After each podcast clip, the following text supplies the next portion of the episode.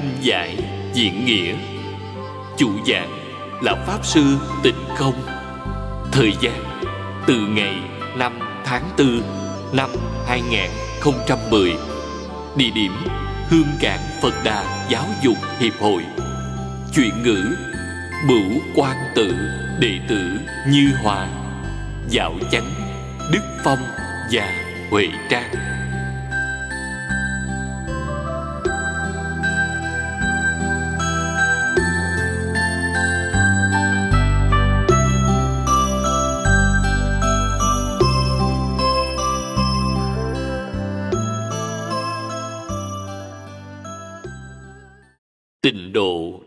Kinh, Giải, Diện Nghĩa. Chủ giảng, Lão Pháp Sư Thích Tịnh Không. Chuyện ngữ, Bửu Quan Tự, Đệ tử Như Hòa. Giảo Duyệt, Huệ Trang và Đức Phong. Tập 84 Chư vị Pháp Sư, Chư vị đồng học Xin mời ngồi xuống.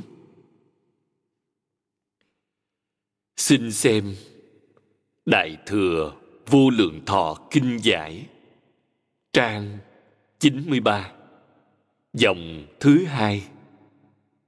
Xem từ chữ Nhất thời. Nhất thời giả, Thời thành tựu giả, Cái thời vô thật Pháp trường đoạn tùy tâm viên xúc đồng thời, tam kỳ nhất niệm. Như sớ sao viết, hoặc thuyết giả đắc đà la ni, nhất sát đa khoảnh, nhất từ chi trung, thuyết nhất thiết pháp môn, hoặc thính giả đắc tịnh nhĩ căn, ư nhất sát na, văn nhất tự thời, ư dư nhất thiết vô chướng ngại, hoặc thuyết giả thời thiểu, thính giả thời đa, hoặc thuyết giả thời đa, thính giả thời thiểu, hoặc thuyết giả thần lực duyên xúc tùy nghi. Thính giả căn khí lời độn bất nhất. Nghĩa là, nhất thời là thời thành tựu. Do thời chẳng phải là thật pháp, dài hay ngắn, tùy tâm. Kéo dài hay rút gọn cùng một lúc, ba a tăng kỳ trong một niệm. Như số sau đã nói, hoặc kẻ nói đắc đà la ni trong khoảng một sát đa trong một chữ, nói hết thảy pháp môn. Hoặc người nghe đắc nhị căn thanh tịnh. Trong một sát đa lúc nghe một chữ, đối với những thứ khác đều chẳng chướng ngại. Hoặc người nói trong một thời gian ngắn, người nghe cảm thấy thời gian lâu dài. Hoặc kẻ nói lâu lắc, người nghe thành chốc lát. Hoặc người nói, dùng thần lực kéo dài hay rút ngắn tùy nghi người nghe, là căn khí, lợi hay độn, chẳng phải chỉ một loại. Chúng ta đọc tới đây. Đây là nói về thời thành tựu. Đức phật nói kinh vào lúc nào?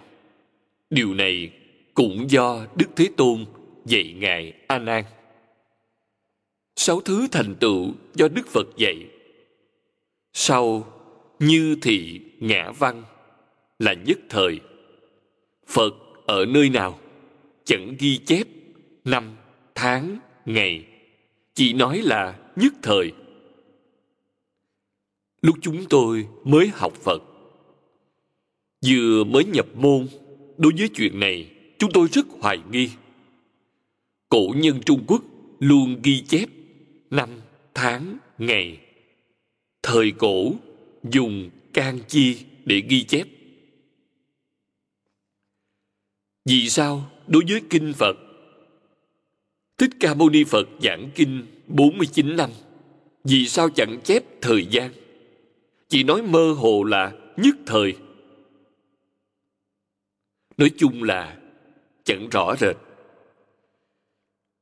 Trải qua bao nhiêu thời gian, nghiên cứu kinh tạng đôi chút mới thực sự hiểu rõ. Nói, nhất thời là thật. Nói ra, năm tháng, ngày là giả, chẳng thật. Nhất thời là thật. Tiếp đó, giải thích căn cứ theo kinh đại thừa, đức phật thường nói, thời chẳng phải là thật pháp. Thời gian. Đối lập với thời gian là không gian thời gian và không gian đều chẳng thật. Thật là chân thật, tức là thời gian và không gian chẳng phải là thật. Trường đoạn tùy tâm. Quý vị thấy, thời gian dài hay ngắn, cảnh chuyển biến theo tâm. Không chỉ là thời gian được cảm nhận chẳng giống như theo ý niệm sai khác của chúng ta, mà không gian cũng giống như thế không gian lớn hay nhỏ tùy tâm. Dần dần nhập cảnh giới đại thừa, bèn hiểu rõ điều ấy. Không chỉ như thế, trong kinh phật, đúng lúc chúng ta thấy duyên xúc đồng thời. Duyên là một thời gian dài, xúc là thời gian ngắn ngủi, ngắn là một sát na, dài là vô lượng kiếp. Vô lượng kiếp và một sát na đồng thời. Cảnh giới ấy chẳng thể nghĩ bàn. Cảnh giới ấy là chân thật. Tam kỳ nhất niệm. Ba đại a tăng kỳ kiếp là một thời gian dài. Nhất niệm là thời gian ngắn ngủi. Ba đại a tăng kỳ kiếp có thể rút gọn thành nhất niệm nhất niệm có thể kéo dài thành ba đại a tăng kỳ kiếp. Đó là thời gian rất ư là dài. Đức phật nói, nhất thời là chính xác. Đối với người học phật chúng ta mà nói nói nhất thời đã ban cho chúng ta hy vọng chân thật. Chúng ta nghĩ thuở ấy, đức phật giảng kinh này tại vương xá thành, kỳ xà quật sơn, tức là linh sơn, cùng một địa điểm với kinh pháp hoa. Chúng ta có thể tham dự hội ấy hay không? Thích ca mâu ni phật giảng kinh, chúng ta có thể đích thân đến nghe hay không? Có thể. Trong phật giáo sự trung quốc, có chép, khi trí giả đại sư đọc kinh pháp hoa, nhập định. Trong định đại sư thấy đức thế tôn đang giảng kinh pháp hoa. Ngài còn ngồi bên cạnh nghe một buổi, nghe một lần. Sau khi xuất định, bảo với mọi người, thích ca mâu ni phật giảng kinh pháp hoa tại linh sơn. Pháp hội còn chưa giải tán. Ngài đích thân tham dự một buổi. Trong định đột phá chiều không gian và thời gian trí giả đại sư sau thích ca mâu ni phật hơn một ngàn năm. Mà ngài có thể tiến nhập đạo tràng hơn một ngàn năm trước. Có thể đích thân nghe đức phật giảng kinh. Không chỉ có thể trở lại quá khứ, mà cũng có thể vượt đến tương lai. Thích ca mâu ni phật, có thấy thời đại hiện tại của chúng ta hay không? Thấy được nếu chẳng thấy, cớ sao? Ngài có thể nói đoạn kinh văn ngũ thiêu, ngũ thống. Đoạn ấy, miêu tả gì vậy? Xã hội hiện thời của chúng ta, ngài đã thấy. Không chỉ thấy hiện tại, mà còn thấy tới lúc pháp diệt tận. Đức phật có nói một bộ kinh là pháp diệt tận kinh. Đấy là thời đại nào? Pháp dẫn của thích ca mâu ni phật là một dạng hai ngàn năm. Lúc ấy là một dạng hai ngàn năm sau khi đức phật diệt độ. Đức phật đã nói rõ trạng huống lúc ấy. Chẳng phải là tiên đoán, mà là chính mắt thấy thấy chính xác. Khi chúng tôi còn trẻ, thấy rất nhiều dự ngôn của trung quốc và ngoại quốc. Tôi từng hỏi thầy lý thôi bối đồ, thiêu bính ca của trung quốc, có đúng hay không? Tôi xin giải thích rõ hơn phần này. Thôi bối đồ là một trong bảy tác phẩm tiên tri nổi tiếng nhất. Về bảy tác phẩm dự ngôn nổi tiếng, có thuyết bảo đó là càng khôn vạn niên ca của khương tử gia, mã tiền khóa của khổng minh tàn đầu thi của lý thuần phong, mai hoa thi của thiệu khang tiết, thiêu bính ca của lưu bá ôn, hoàng thi và kim lăng tháp bi văn của lưu bá ôn. Trong thuyết này, thôi bối đồ không được nhắc tới. Thuyết thứ hai nói bảy tác phẩm ấy là mã tiền khóa, thôi bối đồ, thiêu bính ca, càng khôn vạn niên ca, tàn đầu thi và mai hoa thi. Thuyết thứ ba gần giống thuyết thứ hai, nhưng thay mai hoa thi bằng hoàng bá thiền sư thi. Theo các nhà nghiên cứu, thôi bối đồ xuất hiện vào khoảng thời gian 626 649 không rõ do ai trước tác. Dân gian thường cho rằng tác phẩm này do lý thuần phong và viên thiên cương biên soạn. Theo đó, lý thuần phong vận dụng châu dịch để tiên đoán lịch sử trung quốc từ thời đường đến 2.000 năm sau. Cho đến khi viên thiên cương đẩy vào lưng. Bảo, hãy ngưng lại. Nên gọi là thôi bối đồ. Lời dự ngôn gồm 58 đoạn. Bản thôi bối đồ lưu hành hiện thời có lời giải thích của kim thánh thán. Mỗi một lời dự đoán bao gồm ba phần sống. Lời dự đoán chính. Tụng là một bài thơ ngắn, nói rộng thêm lời sống. Đồ là hình vẽ và phần quái tượng, chỉ rõ lời sống ứng với quẻ nào trong châu dịch. Chẳng hạn, lời đoán thứ hai như sau. Lũy lũy, thạc quả, mạc minh kỳ số, nhất quả, nhất nhân, tức tân tức cố. Tụng viết dạng vật thổ trung sanh nhị cửu tiên thành thật, nhất thống định trung nguyên, âm thịnh dương tiên kiệt. Nghĩa là, quả to đầy âm ấp chẳng biết số bao nhiêu. Cứ một quả, một nhân, vừa mới là vừa cũ. Tụng rằng, dạng vật sanh từ đất, hai chính thành trái trước. Thống nhất trung nguyên yên, âm thịnh dương cạn trước. Kim thánh tháng giảng. Đồ hình vẽ, một đĩa đầy ấp quả mận, gồm 21 trái, tức là từ đường cao tổ đến chiêu tuyên đế, tức là đường ai đế, lý chúc, là 21 đời vua. Nhị cửu, có nghĩa là giận của nhà đường là 289 năm. Âm thịnh chỉ võ tắc thiên nắm quyền.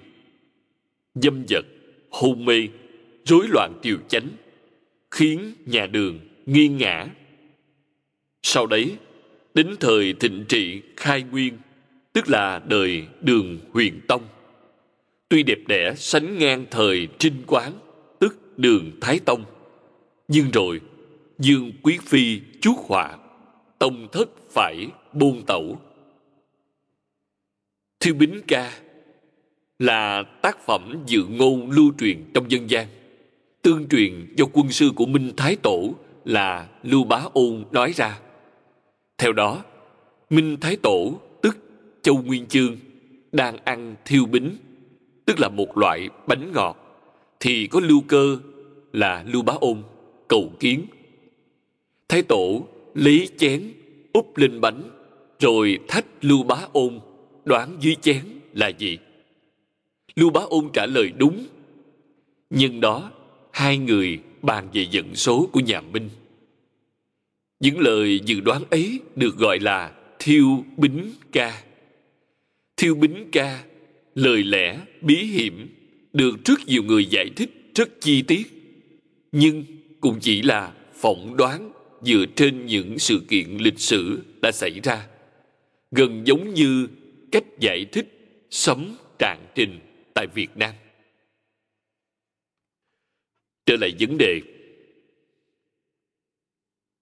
Thầy bảo tôi, trong các dự ngôn của cổ nhân trung quốc, dự ngôn của thiền sư hoàng bá đáng tin. Vì sao? Ngài thấy trong định còn những thứ như thôi bối đồ không nhất định hoàn toàn chuẩn xác. Vì tác giả dựa vào lý số, toán học để suy đoán. Kinh dịch của trung quốc là một cuốn sách cao thâm về toán học.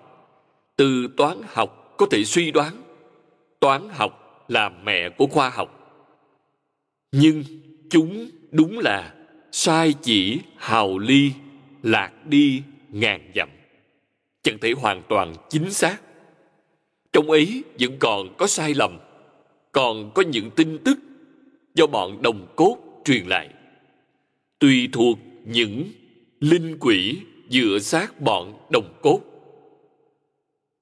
Thuộc đẳng cấp nào? Tin tức do đồng cốt có quỷ thần cao cấp dựa thân truyền lại, thường chính xác.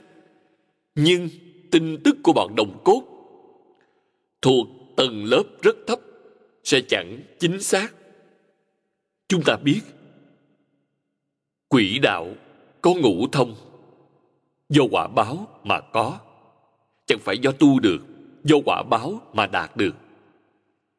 Tầng lớp thông linh cũng khác nhau và tùy thuộc tâm thái mỗi cá nhân khác nhau. Nay chúng ta hiểu điều này. Tâm thái chủ tể hết thảy tâm thái tốt, tầng lớp của quỷ bền cao. Tâm thái bất thiện, tầng lớp của quỷ cũng rất thấp. Nhưng chúng đều có năng lực vượt qua thời gian và không gian. Nhưng quỷ thuộc tầng lớp thấp thì mức độ vượt qua chẳng lớn. Những chuyện giống như vậy. Trong đời này, đặc biệt là trong thời đại này, chúng ta thường gặp vì vậy, chính mình trở nên không hiểu rõ. Hễ gặp, bèn chẳng thấy nó là chuyện hiếm hoi, kỳ lạ gì. Đó là một hiện tượng bình thường trong vũ trụ. Chúng ta nhớ một câu nói của đức thế tôn. Phàm những gì có hình tướng đều là hư vọng. Cho nên nghiêm trong lòng. Hãy tiếp xúc thì có thể tham khảo, nhất định phải dùng định huệ của chính mình để ứng phó cho nên dùng tình thức. Dùng tình thức để ứng phó sẽ thường bị thu thiệt, bị lừa. Phải dùng định huệ, tâm thanh tịnh sẽ chẳng bị chúng ảnh hưởng. Dùng trí huệ để quan sát, chúng ta sẽ biết ứng phó tin tức nhận được như thế nào. Đó là chính xác. Vì vậy, phải nhớ phật pháp là phá mê khai ngộ, chẳng mê tín chúng ta thấy ở đây, hoàng lão cư sĩ nói với chúng ta, trước tiên là những điều kinh nói, như sớ sao viết. Tức là như sớ sao nói, sớ sao là a di đà kinh, sớ sao do liên trì đại sư trước tác. Trong sớ sao, có mấy câu giảng về nhất thời theo cách như vậy thuyết giả đắc đà la ni. Đà la ni là tiếng phạn. Dịch sang nghĩa tiếng hán là tổng trì. Bao gồm hết thảy các pháp, trì hết thảy các nghĩa. Trong phật học, danh từ này được dùng rất phổ biến. Đấy cũng là đắc định khai ngộ. Người học phật nhất định phải coi trọng tam học, giới, định, huệ, không thể coi thường. Nếu giới chẳng trọng yếu như vậy, cần gì thích ca mâu ni phật phải coi trọng giường ấy? Cớ gì phải buốt lòng rác miệng khuyên dạy ngần ấy? Đã đúng là rất trọng yếu, là cội rễ. Ngày nay, chúng ta học phật chẳng thể thụ dụng. Là do nguyên nhân gì? Chúng ta bỏ sót căn bản. Các đồng học tại gia học phật sơ sót thập thiện nghiệp đạo. Thập thiện nghiệp đạo là đại pháp căn bản để tu học phật pháp. Quý vị thấy, trong kinh thập thiện nghiệp đạo, đức phật đã giảng rất rõ ràng, nói từ pháp nhân thiên. Pháp nhân thiên là gì? Trong lục đạo. Quý vị đạt được phương pháp của nhân đạo và thiên đạo. Đó là gì vậy? Thập thiện nghiệp đạo. Lên cao hơn là nói tới thanh văn bồ đề, duyên giác bồ đề, cho đến vô thượng bồ đề. Nói cách khác, từ trong lục đạo, quý vị đạt được nhân đạo, thiên đạo. Mãi cho đến khi chứng đắc phật quả, rốt ráo, viên mãn. Thảy đều dựa vào thập thiện nghiệp đạo. Há chẳng phải là trọng yếu ư? Giống như này chúng ta xây một cao ốc. Xây cao ốc cao đến mấy chục tầng hay một trăm tầng? Thập thiện nghiệp đạo là gì? Là nền móng, là nền tảng. Quý vị thiếu cơ sở dù xây hai ba tầng cũng chẳng thành. Làm sao có thể xây cao ốc một trăm tầng? Càng lên cao, quý vị mới hiểu căn cơ càng bền vững. Hiện thời, chúng ta thấy chẳng ai làm được thập thiện. Vì vậy, tôi thường nghĩ, vì sao người thuở trước làm được mà nay chúng ta chẳng làm được? Tôi nghĩ thật lâu rồi mới dở lẽ. Người thuở trước có thể làm được là do giáo dục gia đình tốt đẹp. Giáo dục gia đình. Trẻ nhỏ vừa sinh ra đã được cha mẹ dạy dỗ, cho nên nó thật sự đặt vững căn cơ. Sau này, khi đọc kinh, qua kinh điển, chúng tôi thấy được điều này từ giữa đời đường trở đi. Phật giáo trung quốc chẳng dùng tiểu thừa nữa. Tiểu thừa cũng lấy thập thiện nghiệp đạo làm cơ sở. Trung quốc không dùng tiểu thừa mà chọn nho và đạo làm cơ sở cho đại thừa. Trải qua hơn một bảy trăm năm, đã thí nghiệm thành công quý vị thấy, từ giữa đời đường cho đến đầu thời dân quốc, trong mỗi triều đại, người tu hành thật sự có khai ngộ, chứng quả, đắc công phu định lực rất nhiều. Tám dạng bốn ngàn pháp môn. Pháp môn nào cũng đều có thể giúp quý vị đắc tam muội. Đắc tam muội là đắc thiền định. Niệm phật đến mức tâm thanh tịnh hiện tiền là niệm phật tam muội thành tựu. Chúng tôi mới dần dần hiểu rõ, chúng ta phải học tập bổ sung, bù đắp bằng đệ tử quy của nho gia và thái thượng cảm ứng thiên của đạo giáo có hai cơ sở này thì thập thiện nghiệp đạo tam quy ngũ giới sẽ dễ dàng thật sự đạt được. Tâm quy là thật, chẳng giả. Hiện thời, tâm quy là giả, chẳng thật. Quý vị thấy tam quy là quy y phật, quy y pháp, quy y tăng. Đọc lục tổ đàn kinh, chúng ta liền hoát nhiên đại ngộ. Lục tổ huệ năng là người đời đường nhằm thời đại, võ tắc thiên thuở ấy, lão nhân gia truyền quy y, chẳng đọc, quy y phật, quy y pháp, quy y tăng. Ngài chẳng đọc như thế, mà đọc như thế nào? Quy y giác, quy y chánh, quy y tịnh. Vì sao ngài đọc theo cách ấy? Chúng ta hãy suy nghĩ cặn kẽ. Khẳng định là phật pháp truyền tới trung quốc đã hơn một ngàn năm, truyền đã lâu như thế cho nên xuất hiện rất nhiều sai lệch, lầm lẫn. Mọi người hãy nghe nói phật pháp tăng. Chắc là nghe nói đến phật, bèn nghĩ tới tượng phật. Nghe nói quy y pháp, bèn nghĩ tới kinh sách. Quy y tăng, bèn nghĩ tới người xuất gia. Sai rồi. Đó chẳng phải là ý nghĩa thật sự của tam quy. Ý nghĩa thật sự của tam quy là giác, chánh, tịnh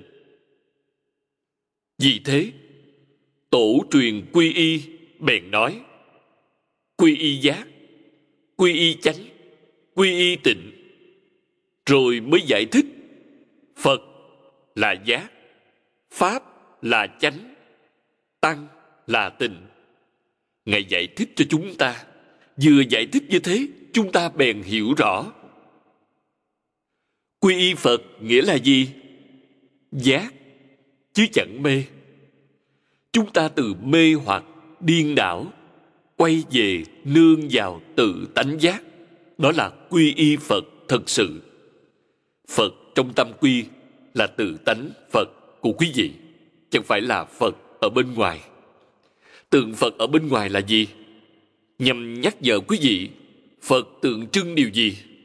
Phật tượng trưng tự tánh giác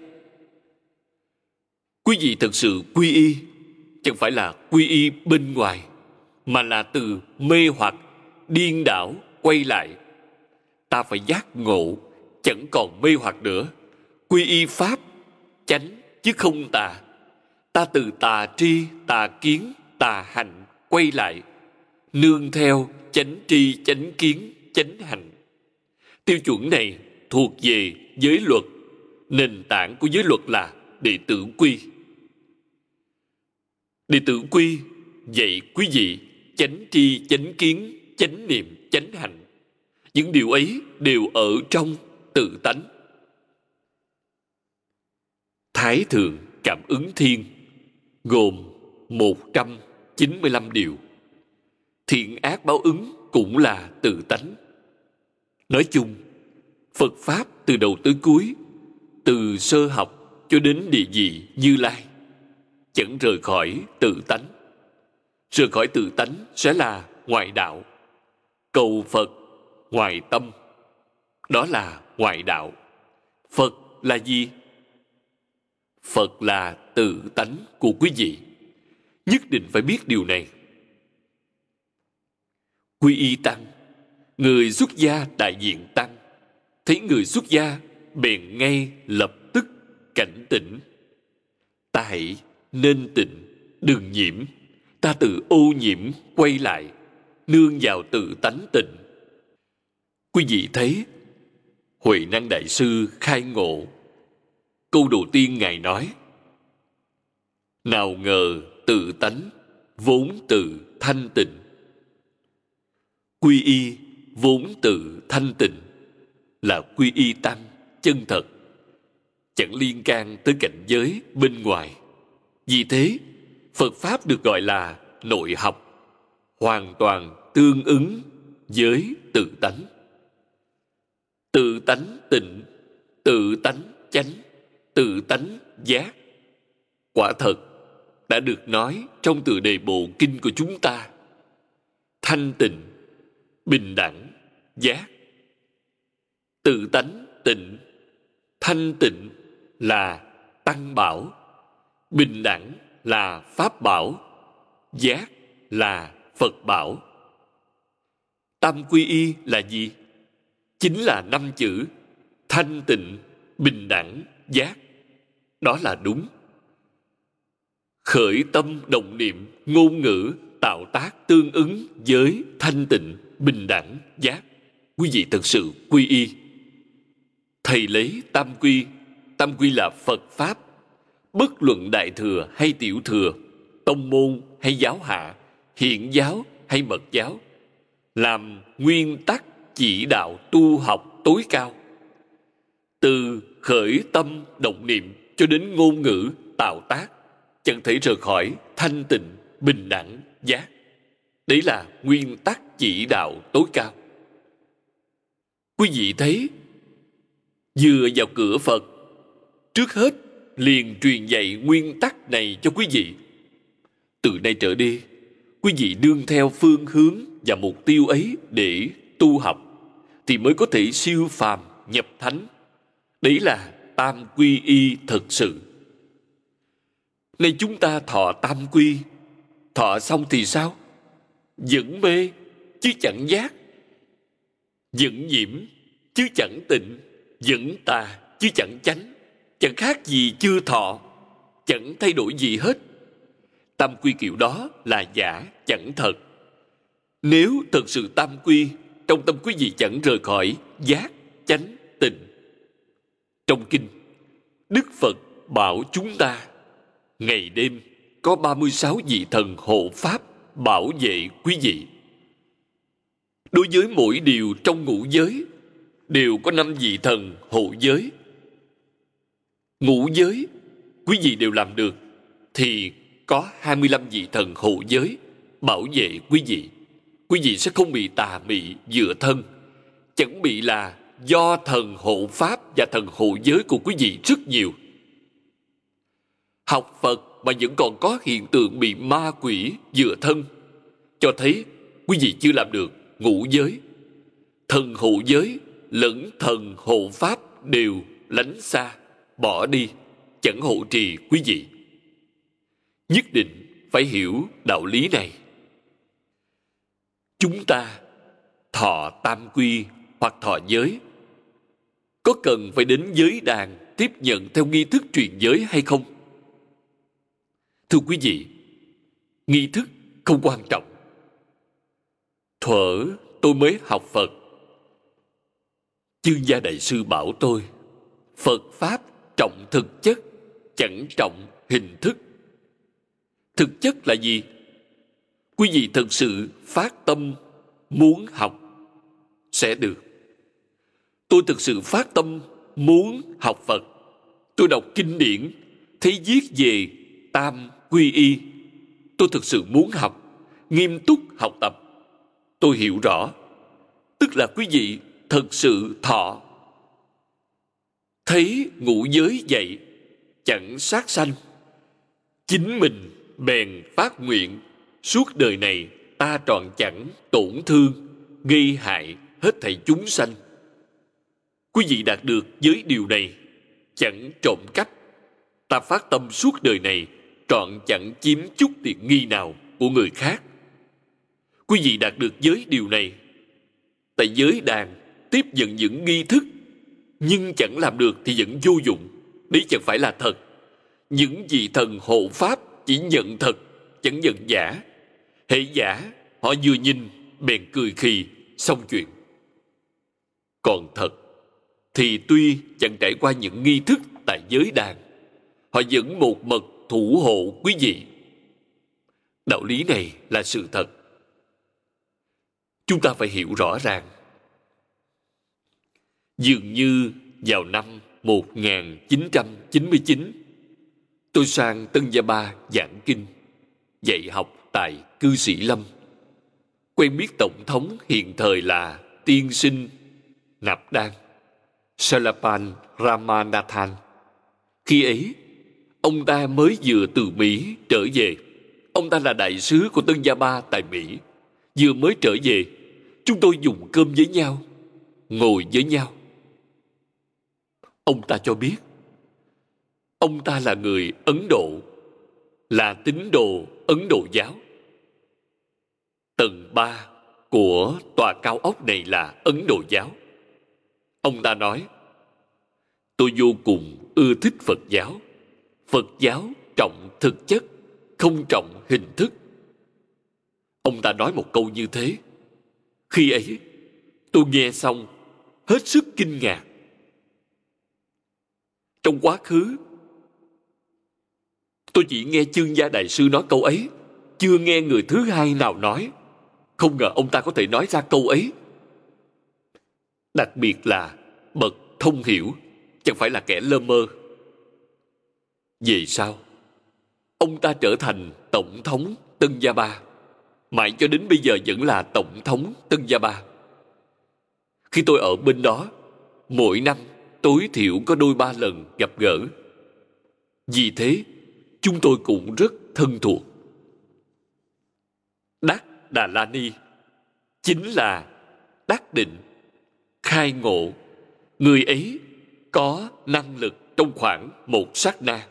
Thời gian ấy rất ngắn vài giây trong một chữ, nói hết thảy các pháp môn, hết thảy các pháp do Thích Ca Mâu Ni Phật đã nói trong 49 năm có thể trình bày trọn hết trong một giây. Trong một chữ ư, có thể. Nếu có người biết nghe, đó là gì? Là thông tin. Quý vị thấy, hiện thời một bộ Đại Tạng Kinh chẳng ít, đóng thành sách bìa cứng gồm 120 tập. Có thể rút gọn lại trong một con chip, đúng là nhỏ như một cái móng tay. Trong con chip ấy là toàn bộ Đại Tạng Kinh. Cổ nhân cũng có một phương pháp xảo diệu. Kinh Hoa Nghiêm rất dài, thật đấy, chẳng giả.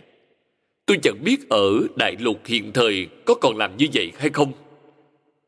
Cổ nhân đúc bộ kinh Hoa Nghiêm lên chuông.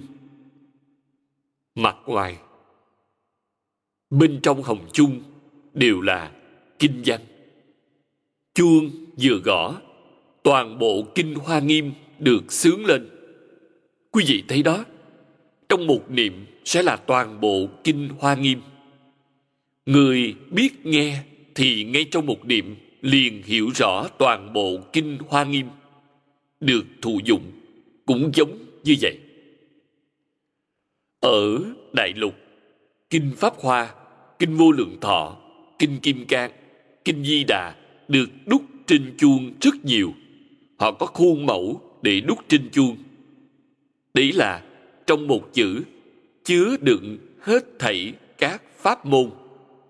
Kinh Hoa Nghiêm nói, một tức hết thảy, hết thảy tức một, chính là ý nghĩa này. Hoặc thính giả đắc tịnh nhĩ căn, ư nhất sát na, văn nhất tự thời, ư dư nhất thiết tất vô chướng ngại. Nghĩa là, hoặc là người nghe đắc nhĩ căn thanh tịnh.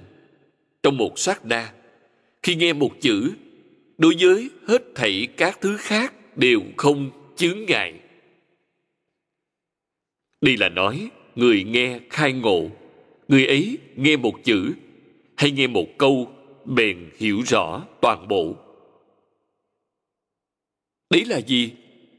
Đắc tịnh nhĩ căn. Chúng tôi nghĩ đến trường hợp lục tổ huệ năng đại sư. Ngài ở trong vương trường thất của ngũ tổ. Ngũ tổ giảng kinh kim cang cho lục tổ. Chúng tôi phỏng đoán thời gian ước chừng một giờ, tối đa là hai giờ, không thể lâu hơn hai tiếng đồng hồ.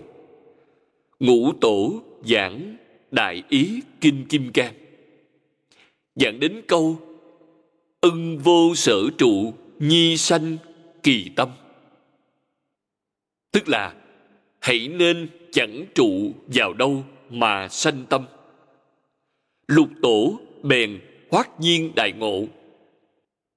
Thưa, bày điều tâm đắc gồm năm câu. Nào ngờ tự tánh, vốn tự thanh tịnh nào ngờ tự tánh vốn chẳng sanh diệt. Nào ngờ tự tánh vốn tự trọn đủ. Những câu ấy tuyệt diệu. Trong tự tánh chẳng thiếu thứ gì. Như trong kinh hoa nghiêm, đức phật đã nói, trí huệ và đức tướng chẳng thiếu. Thảy đều trọn đủ. Thảy đều trọn đủ là đầy đủ y báo và chánh báo trang nghiêm trong mười pháp giới, đều thuộc trong tự tánh, chẳng lìa khỏi tự tánh. Nào ngờ tự tánh vốn chẳng lay động. Vốn chẳng lay động là tự tánh vốn định. Cái tâm của chúng ta hiện thời là niệm này diệt, tức niệm trước diệt, niệm sau sanh. Đấy chẳng phải là tự tánh, mà là a lại gia. Tự tánh là chân tâm a lại gia là vọng tâm. Vọng tâm là động, chân tâm là định. Chẳng giấy động. Câu cuối cùng. Nào ngờ tự tánh có thể sanh ra muôn pháp. Nó hiển lộ, có thể sanh ra vạn pháp. Hay nó ẩn thì hết thảy các pháp đều chẳng thấy. Tự tánh chẳng phải là sắc pháp chẳng phải là vật chất, mà cũng không phải là tinh thần. Trong kinh miêu tả tự tánh bằng từ ngữ thường tịch quan thường là vĩnh hằng, tịch là tịch tỉnh. Trong ấy, thanh tịnh chẳng bị ô nhiễm, không có ý nghĩa sanh diệt. Nó là quang minh cho nên còn gọi là đại quan minh tạng. Đấy là sự miêu tả của kinh điển đối với tự tánh. Tự tánh ở nơi đâu? Không chỗ nào chẳng tồn tại, không lúc nào chẳng tồn tại. Thời gian và không gian đều do nó biến hiện. Đấy là huệ năng đại sư đắc tịnh nhĩ căn trong một thời gian rất ngắn nghe mấy câu toàn bộ đều chẳng chướng ngại đều hiểu rõ thông đạt rành rẽ hết thảy các kinh do Thích Ca Mâu Ni Phật đã nói trong 49 năm, chẳng hiểu lầm tí nào. Người nói Đắc Đà La Ni, nghe Đắc Tịnh Nhị Căn, giáo học quá thuận tiện, quá dễ dàng. Dưới tòa của Huệ Năng Đại Sư, quả thật có mấy người giống như vậy. Khai ngộ trong hội của Ngài, tổng cộng 43 người. Trong ấy có vài người có tình hình như thế. Đặc biệt rõ rệt là Vĩnh Gia Đại Sư, tác giả của bài Chứng Đạo Ca. Quý vị thấy, Vĩnh Gia Đại Sư là một trường hợp như vậy. Khai ngộ nhờ một câu nói của lục tổ. Khai ngộ rồi, Ngài muốn rời đi. Lục tổ hỏi, sao ông đi nhanh như thế? Quý vị thấy Ngài trả lời vô cùng ý nghĩa. Ở lại một đêm. Đến ngày hôm sau mới đi. Vì thế gọi là nhất túc giác. Nghĩa là một đêm giác ngộ. Ngài trụ một đêm tại nơi hiện thời là Nam Hoa Tự một đêm. Ngày hôm sau mới đi. Vốn ngài muốn đi ngay trong lúc ấy, quay đầu đi luôn, thật sự khai ngộ. Ngài là một trong 43 người khai ngộ, đấy là thiền sư vĩnh gia huyền giác từ truyền ký trung quốc, chúng ta thấy xuất gia lẫn tại gia đều có người đạt được cảnh giới ấy hoặc thuyết giả thời thiểu, thính giả thời đa. Nghĩa là, hoặc người nói trong thời gian ngắn, người nghe, cảm thấy thời gian dài. Khi nói, thời gian cũng chẳng nhiều, người nghe, cảm thấy thời gian rất dài, nghe rất nhiều, hoặc là người nói thời gian dài, người nghe, cảm thấy thời gian ít. Cho thấy rõ ràng thời gian chẳng phải là pháp cố định. Hoặc thuyết giả thần lực viên xúc tùy nghi. Nghĩa là, hoặc người nói dùng thần lực kéo dài hay rút ngắn tùy nghi. Đấy là nói tổng quát. Người giảng kinh có thần thông. Thời gian dài hay ngắn có thể biến hóa theo ý niệm. Người ấy có ý niệm hy vọng thời gian lâu dài, nó sẽ biến thành dài. Chẳng cần một thời gian dài, chỉ trong thời gian ngắn, người nghe có thể khế nhập cảnh giới. Thời gian bèn có thể rút ngắn. Thính giả căn khí lợi độn bất nhất. Nghĩa là căn khí của người nghe là lợi căn hay độn căn. Chẳng phải chỉ một căn khí nhạy bén, có thể ngộ nhập trong một sát na. Căn khí độn phải mất một thời gian khá dài mới có thể ngộ nhập. Chúng ta thường nói, thâm nhập một môn, huân tu lâu dài là đối với căn cơ nào? Độn căn, lợi căn không cần, nhưng chúng sanh trong lục đạo lợi căn quá ít, độn căn nhiều. Vì thế nhiều kinh luận đều thiên về độn căn để giảng. Đề xướng, thâm nhập một môn, huân tu lâu dài. Đấy là nói với kẻ độn căn, chẳng phải dành cho kẻ lợi căn. Chẳng dạy lợi căn theo cách ấy. Lợi căn thật sự là nghe một, ngộ cả ngàn, giống như huệ năng đại sư là bậc lợi căn. Trong thời gian rất ngắn, qua mấy câu đã hoàn toàn thông đạt hiểu rõ, thông đạt hết thảy các pháp. Độn căn cũng là như vậy. Họ có thể huân tu lâu dài 10 năm 20 năm 30 năm, bền đại triệt, đại ngộ. Vì sao căn tánh khác nhau? Nói thật ra, ai nấy có cùng một tự tánh, há lẽ nào khác nhau? Nhưng do trong kiếp quá khứ, hoàn cảnh sống của mỗi cá nhân khác nhau. Nếu bỏ sót giáo huấn của thánh hiền, sẽ bị nhiễm dơ. Có người bị ô nhiễm nghiêm trọng, có người ô nhiễm nhẹ hơn. Chẳng phải là do đạo lý ấy hay sao? Ô nhiễm nhẹ, căn cơ bèn nhạy bén. Ô nhiễm nghiêm trọng, căn cơ chậm lục nếu suy xét cẩn thận, căn cơ, lợi hay độn cũng liên quan đến đời quá khứ. Chúng ta biết, chúng ta luân hồi trọn chẳng phải chỉ trong một đời này. Trong quá khứ, đường nào cũng đều đã sanh vào. Mọi người đều giống như vậy, chẳng có ngoại lệ. Trong quá khứ, quý vị cũng đã làm thiên dương, thiên thần mà cũng đã biến thành súc sanh, cũng từng đọa địa ngục đều như nhau. Nhưng trong lục đạo, nhân đạo rất đặc thù, nhân đạo là mấu chốt. Sanh lên thiên đường phải qua nhân đạo, đọa tam đồ cũng trải qua nhân đạo, thoát khỏi tam giới, chứng bồ đề cũng ở ngay trong nhân đạo. Nhân đạo là mấu chốt, là cốt lõi tu thiện, tu phước trong nhân đạo, đời sau hưởng phước trong thiên đạo. Phải nên thay một chữ trong hưởng phước cho thích hợp hơn, tức là tiêu phước. Quý vị tu phước phước báo ấy phải tiêu trừ. Vì sao phải tiêu trừ? Trong tự tánh không có thứ ấy, đó là ô nhiễm chẳng thanh tịnh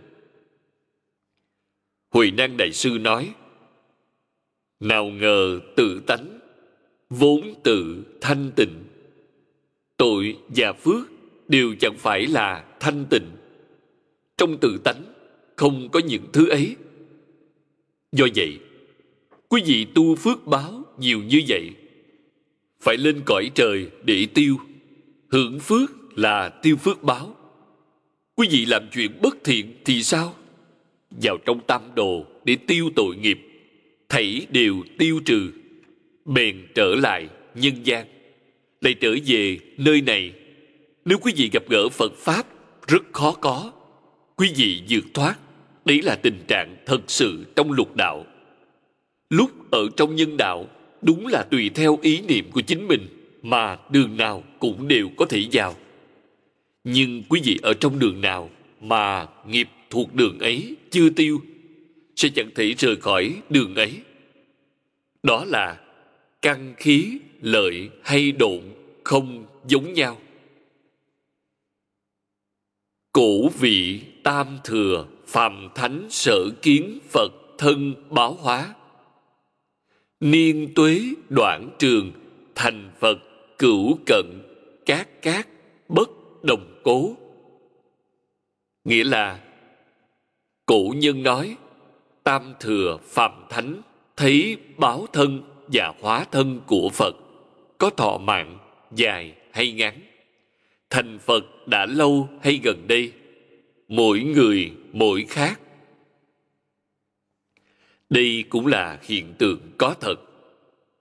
Do vậy, ta biết lời đức phật dạy là đúng. Hết thảy các pháp sanh từ tâm tưởng câu này quá quan trọng. Trong hết thảy cảnh giới, nếu chúng ta thường có thể khởi lên câu này, quý vị sẽ chẳng bị cảnh giới bên ngoài xoay chuyển mà có thể chuyển đổi cảnh giới. Hết thảy các pháp sanh từ tâm tưởng. Tâm tưởng của ai? Tâm tưởng của chính mình. Đã là sanh từ tâm tưởng của chính mình, vì sao ta chẳng sanh phật? Sanh phật bằng cách nào? Niệm phật, bền sanh phật. Niệm niệm là a di đà phật. Niệm niệm bèn sanh a di đà phật. Trong cao tăng truyện có chép, vì tổ thứ hai của tịnh tông là thiền đạo đại sư đời đường. Theo truyện ký ghi chép, lão nhân gia niệm phật niệm phật hiệu một tiếng, trong miệng tỏa ra một tia bạch quang. Trong bạch quang có một tượng a di đà phật. Niệm mỗi câu đều hiện tượng phật. Theo truyện ký cho biết, thiên đạo đại sư là a di đà phật tái lai. Đó chính là a di đà phật thị hiện cho chúng ta thấy. Thị hiện điều gì? Nhất niệm tương ứng nhất niệm phật. Niệm niệm tương ứng, niệm niệm phật. Chúng ta niệm một câu a di đà phật. Có ánh sáng hay không? Có phật hay không? Có. Khẳng định là có. Vì sao không thấy? Chúng ta nghiệp chướng chưa tiêu trừ. Ánh sáng và phật rất nhạt. Người bình phàm chúng ta chẳng thấy được thiền đạo đại sư, niệm phật, quang minh và phật, mọi người đều có thể trông thấy. Vì tâm, ngài thuần thuần tịnh, thuần thiện, đúng là niệm niệm tương ứng với thanh tịnh, bình đẳng, giác. Cho nên ngài hiện tướng rõ rệt như vậy. Đạo lý là như vậy đó. Tam thừa phàm thánh tam thừa là bồ tát, duyên giác, thanh văn. Đấy là thánh. Tam thừa đều là thánh. Phàm là lục đạo phàm phu. Chúng ta học phật, thấy thân phật. Phật có báo thân, hóa thân, tuổi thọ dài hay ngắn. Thành phật đã lâu hay gần đây? Mỗi người thấy khác nhau thích ca mâu ni phật xuất hiện trong thế gian này thế thọ tức tuổi thọ trên thế gian này là 80 tuổi. Người Trung Quốc tính tuổi theo lối hư tuế, tức là tuổi ta là 80 tuổi. Người ngoại quốc đói tuổi thật sự nên là 79 tuổi. Đức Phật thì hiện thành đạo lúc 30 tuổi. Đại triệt, đại ngộ, minh tâm, kiến tánh. Sau khi thành đạo, bèn bắt đầu giáo học, dạy cho đến khi Ngài viên tịch, 79 tuổi viên tịch. Vì thế, thuyết pháp 49 năm, giảng kinh hơn 300 hội. Chúng ta thấy sách này nhắc tới thân tướng của Thích Ca Mâu Ni Phật. Đó là ứng thân, tức thần ứng hóa. 32 tướng, 80 vẻ đẹp. kinh ghi chép thân phật cao một trượng sáu tức trượng lục kim thân khi chúng ta thấy một trượng sáu bèn nghĩ quá lớn cao gấp đôi người thông thường chẳng phải vậy thước trong hệ thống đo lường thuở ấy chẳng dài như vậy. Chúng ta hãy xem trước tác của hoàng nhất đại sư. Hoàng nhất đại sư nghiên cứu giới luật. Ngài có bài châu xích khảo, tức là khảo sát về thước đời châu. Ngài đã nghiên cứu đời châu. Một thước vào đời châu dài bao nhiêu? Gần như bằng sáu tấc hiện thời. Nói theo thị xích, tức một thước đời châu bằng sáu tấc của một thị xích trung quốc hiện thời. Đo lường thời cổ và hiện tại khác nhau. Tôi xin giải thích rõ chữ thị xích. Thị xích là đơn vị đo lường được áp dụng tại đài loan và hương cản chữ thị xích hàm ý thước được dùng trong thị trường nhằm phân biệt với công xích tức là mét và anh xích phút. Một thị xích bằng 1 phần 3 mét tức 33,33 cm một thị xích gồm 10 thốn tức là tất. Như vậy một thước đời châu bằng 6 thốn của thị xích, tức là chừng 18 cm trở lại vấn đề. Do vậy, chiếu theo đó, thích ca mâu ni phật là người có chiều cao rất bình thường, chẳng có gì đặc biệt lắm. Thị hiện tám tướng thành đạo hợp tình, hợp lý. Chúng ta đọc được điều ấy từ kinh thư hóa thân cũng rất nhiều. Thuở trước, tôi sang hương cảng giảng kinh lần đầu. Pháp sư thánh nhất bảo tôi, thuở ấy, đại lục vẫn chưa mở cửa. Bọn họ gồm ba vị pháp sư đi triều bái quán thế âm bồ tát. Triều âm động ở phủ đà sơn là nơi bồ tát thường hiện thân. Họ thành tâm, thành ý đến lạy lễ bái ở cửa động. Họ là ba người xuất gia, ba người kết bạn. Lạy ở cửa động nửa giờ. Quán âm bồ tát xuất hiện, ba người đều hoan hỷ. Lúc trở về, ba người trò chuyện hỏi nhau, có thấy bồ tát hay không? Thấy. Ba người đều thấy. Nhưng ông thấy như thế nào? Pháp sư thánh nhất thấy bồ tát có hình dạng giống như địa tạng bồ tát đội mão tỳ lô. Địa tạng bồ tát đội mão kim thân, tức toàn thân là sắc vàng. Nghe thấy hình tượng ấy, một pháp sư khác thấy bồ tát hiện hình bạch y quán âm, giống như chúng ta thường thấy hình tượng bạch y quán âm.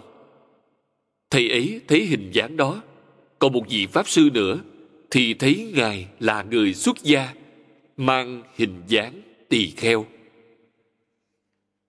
Quý vị thấy, ba người cùng lúc lạy quán âm bồ tát tại động triều âm. Đều thấy được bồ tát, nhưng hóa thân khác nhau. Thời gian dài hay ngắn cũng khác nhau. Có người thấy hơn nửa giờ rồi tướng ấy chẳng còn nữa. Có người thấy mấy phút. Đấy là mỗi cá nhân, duyên phận khác nhau. Những việc như vậy rất phổ biến.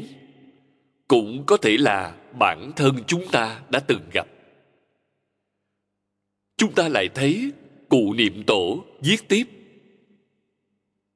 Kim chỉ thủ phật, cập đệ tử sư tư cơ cảm, tương ngộ chi khoảnh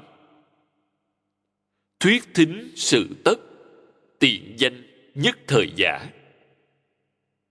Nghĩa là, nay chỉ lấy lúc phật và đệ tử, thầy trò cơ cảm gặp gỡ. Nói nghe xong xuôi, bèn gọi là nhất thời. Đây là cách nói của những nhà giảng kinh từ xưa. Những pháp sư giảng kinh đều chọn cách nói này để giải thích chữ nhất thời. Nhất thời là lúc gặp gỡ. Thích ca mâu ni phật khai thị, giảng kinh vô lượng thọ cho chúng ta. Giảng viên mãn bộ kinh vô lượng thọ này thì gọi là nhất thời. Rất nhiều nhà giảng kinh đều nói theo cách này. Vì thế, quý vị thấy phật địa luận cũng giảng giống như vậy thuyết thính cứu cánh, tổng ngôn nhất thời. Nghĩa là, nói nghe xong xuôi, gọi chung là nhất thời. Thích ca mâu ni phật thuyết pháp, chúng ta nghe pháp. Ngài giảng xong, chúng ta cũng nghe xong. Đấy là nhất thời. Thị cố kinh trung bất ngôn mổ niên, mổ nguyệt đảng dĩ sư cập đệ tử, cơ ứng hòa hợp, thuyết thính sự tất, tức danh nhất thời. Nghĩa là, vì thế trong kinh chẳng nói năm nào tháng nào, chỉ lấy chuyện thầy và đệ tử cơ cảm tương ứng hòa hợp, nói và nghe xong xuôi, liền gọi là nhất thời. Cơ ứng, cơ là học trò chúng sanh có cảm, phật bèn có ứng, cơ ứng hòa hợp, cũng chính là cảm ứng đạo giao. Nói nghe đã viên mãn, bèn gọi là nhất thời. Tiếp đó, cụ hoàng bảo chúng ta, hữu kinh trung bất cử niên nguyệt giả, các địa lịch pháp bất đồng nghĩa là, lại nữa, trong kinh chẳng nêu năm tháng, vì lịch pháp các nơi sai khác.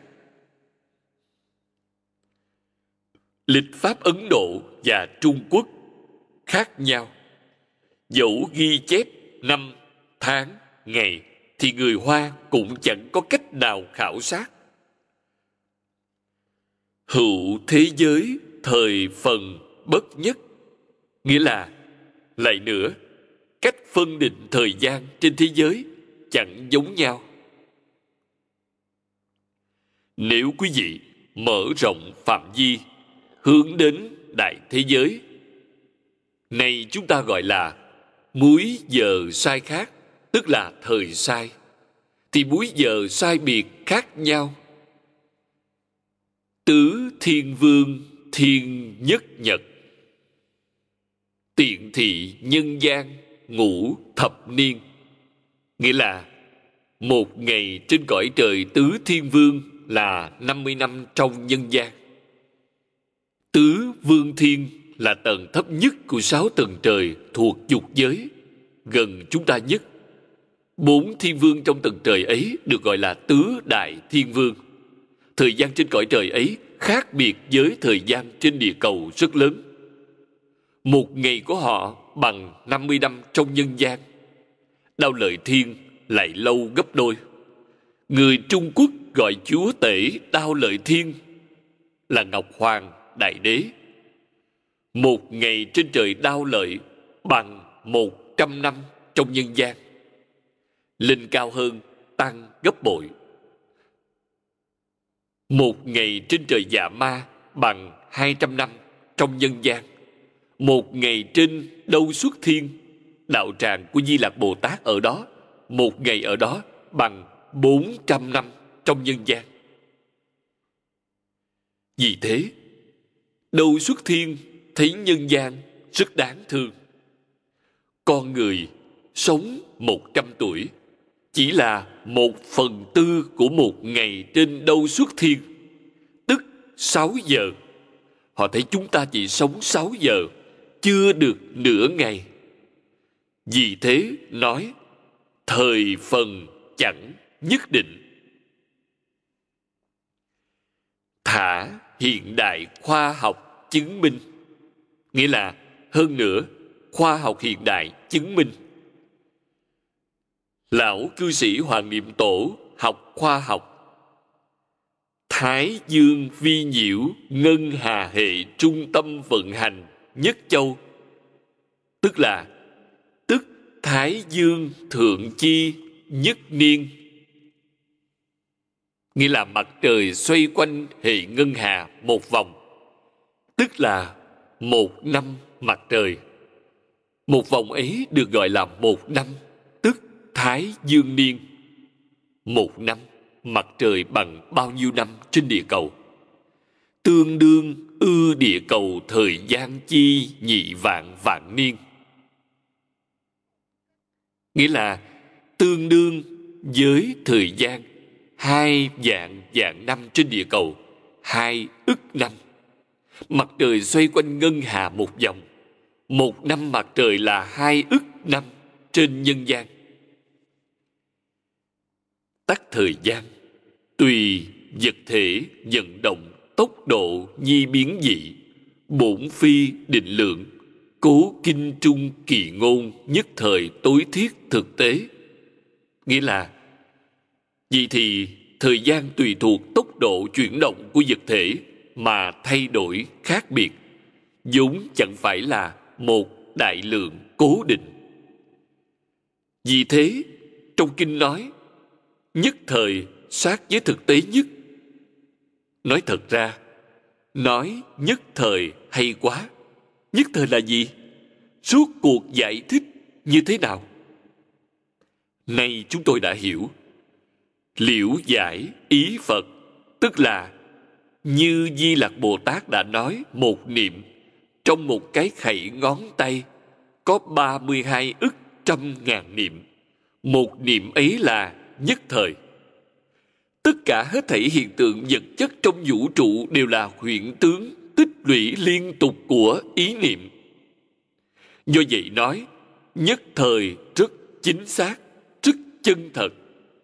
Nhất niệm là một phần trong ba trăm hai mươi triệu phần của một cái khẩy ngón tay.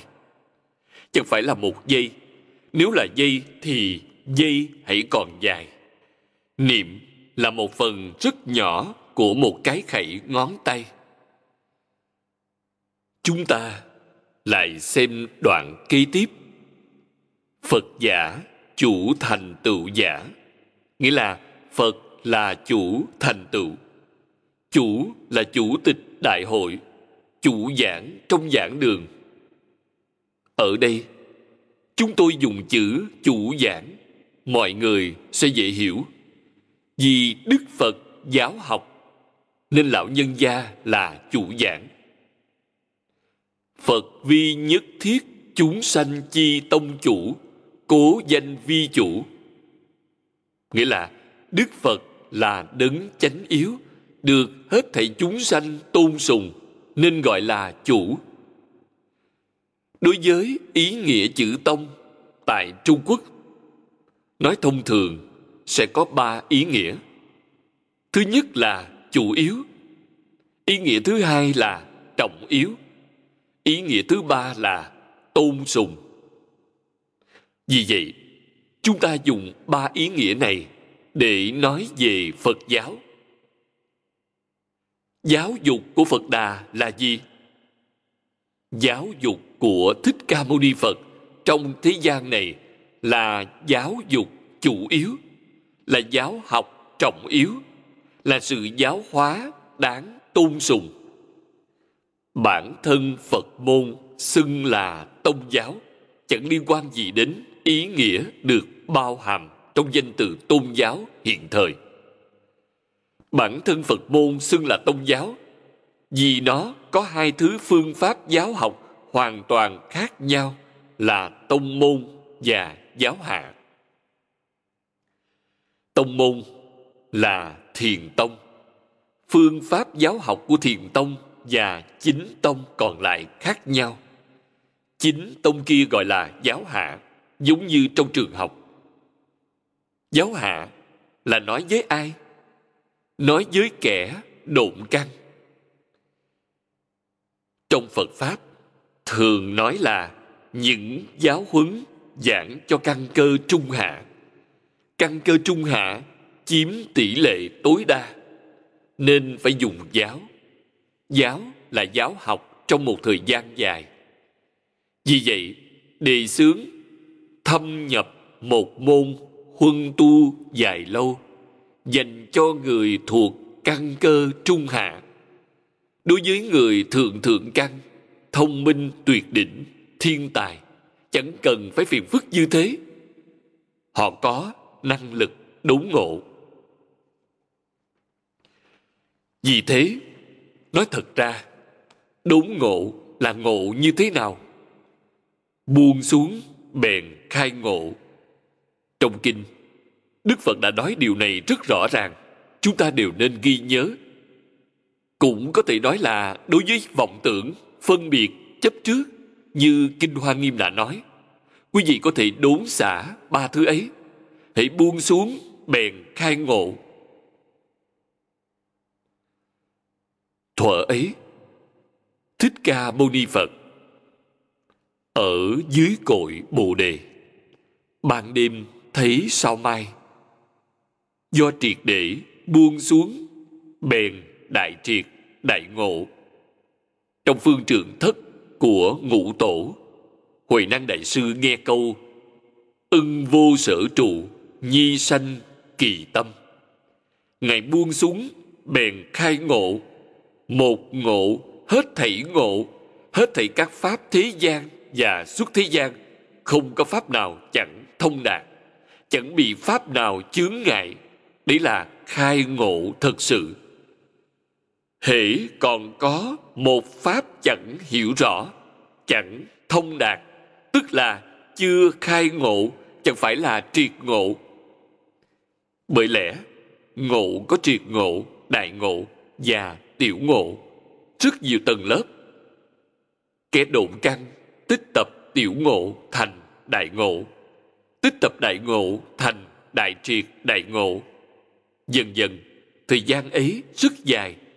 Phải ngộ như thế nào? Hãy nhớ, buông xuống, không buông xuống, học cách nào cũng chẳng ngộ khai ngộ chẳng dính dáng đến học hay không học trong đàn kinh đã ghi chép lời Huệ đăng Đại Sư nói với tỳ kheo ni vô tận tạng. Do vậy ta biết, khai ngộ chẳng liên quan đến học tập kinh giáo nhiều hay ít, chẳng có mối liên hệ gì. Thông thường, đối với người khai ngộ, thì người khai ngộ chú trọng buông xuống. Một môn sẽ hữu hiệu nhất, dễ dàng buông xuống. Học rất nhiều pháp môn, đâm ra sẽ khó khăn chẳng dễ gì buông xuống. Dễ biến thành học thuật. Biến giáo huấn của phật đà thành phật học. Biến thành một thứ học thuật không thể thụ dụng. Thực sự được thụ dụng thì phải đạt được học vị trong phật môn. Buông chấp trước xuống. Quý vị chứng quả a la hán buông phân biệt xuống quý vị là bồ tát, đạt được chánh đẳng, chánh giác, buông khởi tâm, động niệm xuống. Quý vị là phật đà, chứng đắc vô thượng chánh đẳng, chánh giác. Trong kinh đại thừa, đức phật giảng như vậy rất nhiều. Chúng ta phải thường thấu hiểu trong tâm, biết phải tu hành ra sao, giúp chính mình đắc định điều này vô cùng quan trọng. Đắc định là tam muội. Chúng ta tu pháp môn niệm phật, đắc niệm phật tam muội, có ích to lớn cho sự giảng sanh của chúng ta. Chưa đạt được niệm phật tam muội, giảng sanh sẽ sanh vào cõi phàm thánh, đồng cư. Nếu đắc tam muội sẽ sanh vào cõi phương tiện hữu dư. Nếu khai ngộ, đại triệt đại ngộ sẽ sanh vào cõi thật báo trang nghiêm khác nhau Do vậy, Thích Ca Mâu Ni Phật, A Di Đà Phật, Lịch Đại Tổ sư Bồ Tát buốt lòng, rát miệng, nói lời chân thật. Vậy chúng ta thâm nhập một môn huân tu lâu dài. Quý vị có thể học tập như vậy, quyết định thành tựu trong một đời thành tựu là giảng sanh. Giảng sanh là thật sự thành tựu. Giảng sanh đúng là thành phật trong một đời. Do khăng khăng một mực, tâm người ấy sẽ định, lan man quá nhiều, tâm luôn xáo động, phập phều nói chung là chẳng thể định. Chúng ta thử xem sẽ biết. Quý vị đồng thời học mấy pháp môn, tâm sẽ chẳng thể định học một pháp môn trong một thời gian dài, tâm sẽ định. Trì giới giúp quý vị đắc định. Vì thế, trì giới vô cùng trọng yếu. Chớ nên xem nhẹ. Tiếp đó, sách viết. Hữu lục thành tựu trung, chủ thành tựu tối vi chủ cố. Nghĩa là, lại nữa trong sáu thứ thành tựu, chủ thành tựu là chủ yếu nhất. Điều này trọng yếu nhất. Phật là vị chủ giảng, tức là chủ giảng trong buổi học. Không có ngài, những điều thành tựu khác há có tác dụng gì? Do vậy, chủ thành tựu trọng yếu hơn bất cứ điều gì khác. Tiếp đó sách giải thích chữ phật. Chữ này rất trọng yếu. Xã hội hiện tại nảy sanh sự hiểu lầm nghiêm trọng đối với phật. Sự hiểu lầm ấy chướng ngại rất nhiều người trong cả đời này, khiến cho họ đối với cơ hội tốt đẹp ở ngay trước mặt mà bỏ lỡ. Vì nói về mặt lợi ích nhỏ nhất của cơ hội này thì nó có thể giúp quý vị khỏe mạnh, trường thọ. Phật pháp có thể giúp quý vị thăng quan, phát tài. Phá mê khai ngộ, tăng trưởng trí huệ. Những thứ nhân gian chúng ta cần đến, phật pháp đều giúp được. Thật sự có thể giúp, chẳng giả chút nào. Lúc tôi mới học phật, thầy bảo tôi trong cửa nhà phật, có cầu ác ứng. Bất luận quý vị cầu gì, quý vị thấy cầu thành phật mà còn có thể làm được, thì cầu phú quý trong cõi trời người, đáng gọi là lông gà, vỏ tỏi, quá dễ dàng. Thầy nói, trong kinh phật có căn cứ lý luận, đạo lý và phương pháp để cầu. Đúng lý, đúng pháp, không có gì chẳng cầu được quý vị cầu chẳng được không có cảm ứng. Đó là do nguyên nhân nào? Quý vị không đúng pháp, chẳng đúng lý. Đúng lý, đúng pháp mà cầu không được là do quý vị nghiệp chướng rất nặng. Chỉ cần sám trừ nghiệp chướng, những điều mong cầu sẽ cảm ứng, lập tức hiện tiền. Thật đấy, chẳng giả đâu. Nói theo nguyên lý, đó là nguyên lý vĩnh hằng, không thay đổi trong kinh phật hết thảy các pháp sanh từ tâm tưởng, chẳng giả tí nào. Hiện thời các nhà lượng tử lực học đã phát hiện đạo lý này. Tôi tin tưởng khoa học lượng tử, dăm ba năm nữa sẽ rất phổ biến, rất hữu ích cho nhân loại. Thực sự có thể giúp chúng ta giải quyết nhiều vấn đề. Đức phật dạy chúng ta, nay mọi người cầu của cải thông minh, trí huệ, khỏe mạnh, trường thọ mọi người mong cầu những điều ấy. Trong phật pháp có phương pháp. Tôi biết phương pháp ấy là do thuở tôi học phật. Chương gia đại sư dạy tôi. Lúc ấy, tôi 26 tuổi. Số mạng tôi rất khổ. Là số mạng bần tiện. Bần là không có của cải, tiện là không có địa vị xã hội, bần tiện đến tột cùng. Thầy dạy tôi thoát khỏi bần tiện. Muốn thoát khỏi, dùng phương pháp gì? Ngài bèn dạy tôi. Trong cửa nhà phật có cầu ác ứng. Của cải do đâu mà có? Của cải là quả báo. Quả ắt có nhân. Nhân là gì? Nhân là tài bố thí, xả tài được phước.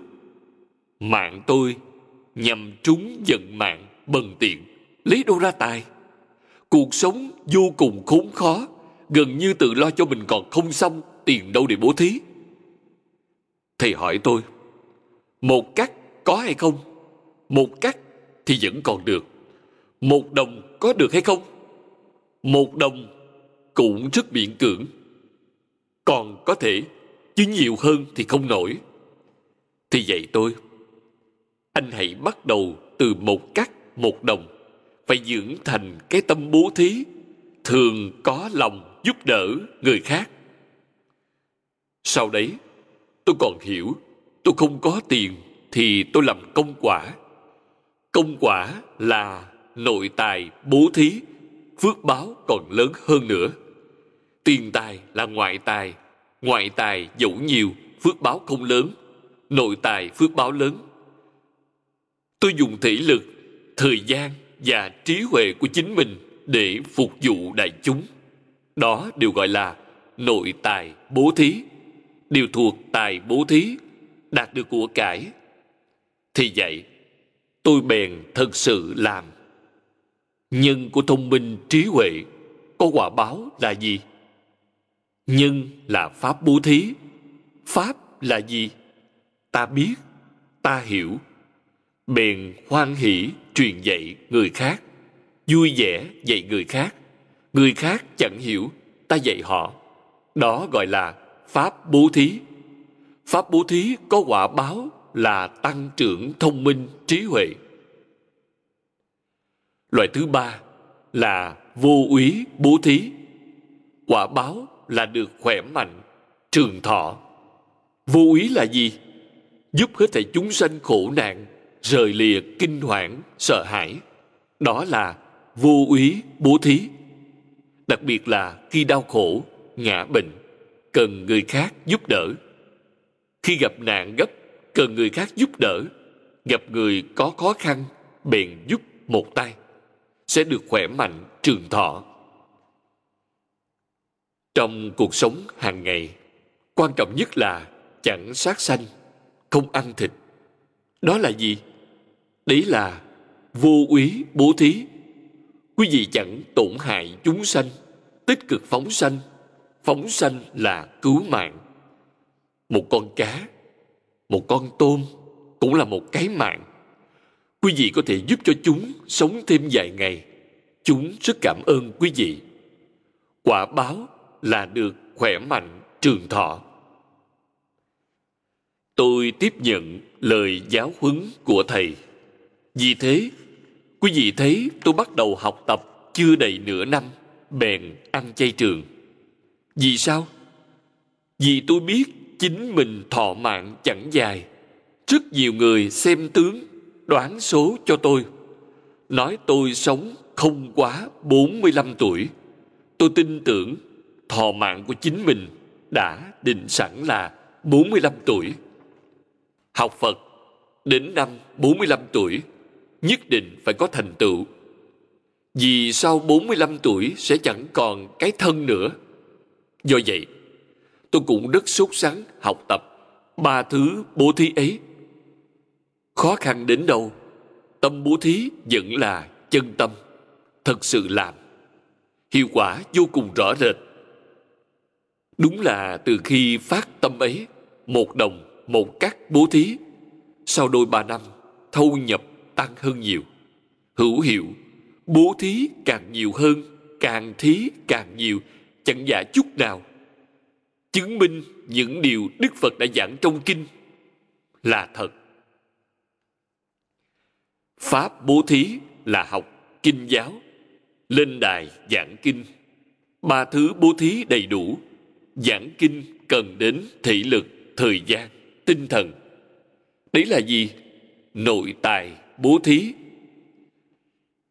Giảng giải kinh điển phật pháp cho mọi người, đó là pháp bố thí.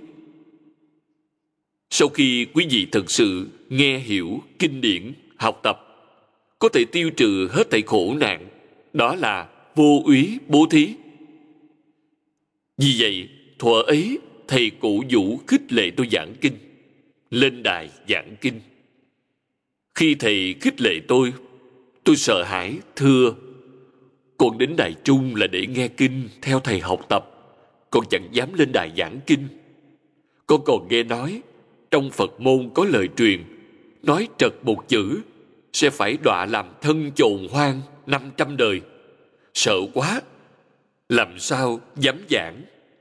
Cuối cùng vẫn nghe theo quyết định của thầy thầy nói, đúng vậy, nói trật một chữ tự đọa làm thân chồn hoang. Chuyện ấy chẳng phải là giả, thật đấy. Nhưng vào thời cổ, giảng kinh phải chứng quả thì mới có thể giảng kinh. Chưa chứng quả, chẳng thể giảng kinh. Vì thế, cổ thánh tiên hiền chú giải kinh đều là người đã chứng quả chẳng phải là phàm nhân. Nhưng trong thời đại hiện tại, không chỉ chẳng có người chứng quả, mà người khai ngộ cũng không có. Nếu chúng ta chẳng phát tâm giảng, phật pháp sẽ bị tiêu diệt trong đời này. Thì nói lời ấy, lời lẽ nghiêm trọng. Cách làm ra sao? Chúng ta nhất định phải phát tâm cứu vớt phật giáo. Do vậy anh nhất định phải phát tâm học giảng kinh. Giảng bằng cách nào? Trong khi chính mình chưa khai ngộ giảng chú giải của cổ nhân, chúng ta giảng trật là do cổ nhân chú giải trật, họ chịu trách nhiệm. Chúng ta chẳng lãnh trách nhiệm. Thầy chỉ điểm khiến chúng tôi tỉnh ngộ. Giảng kinh trong hiện thời giống như chú giải của cổ nhân, viết bằng lối văn văn ngôn. Chúng ta dịch văn ngôn thành văn bạch thoại. Chúng ta có thể làm được điều này. Nếu chúng ta gặp khó khăn khi đọc văn ngôn, này các pháp sư cận đại có chú giải bằng văn bạch thoại. Chúng ta dùng những thứ ấy.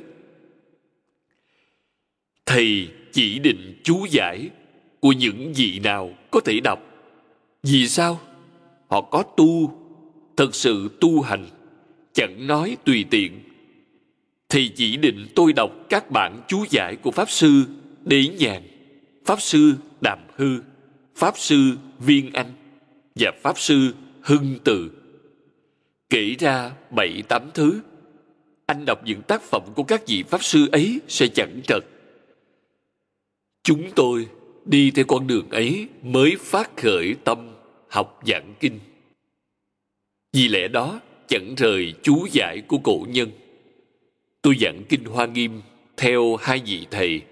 Một vị là thanh lương, vị kia là cư sĩ lý thông huyền, tức là dựa trên hai bản chú giải hoa nghiêm kinh sớ sao của thanh lương đại sư và hợp luận của lý thông huyền. Tôi tham khảo hai bản chú giải ấy để giảng. Lần này, chúng tôi giảng kinh vô lượng thọ hoàn toàn dùng bản chú giải của lão cư sĩ hoàng niệm tổ. Tôi vô cùng cảm tạ cụ đã soạn chú giải cho kinh này hay như thế. Thật khó có. Tôi và cụ đến lúc tuổi già mới gặp được nhau.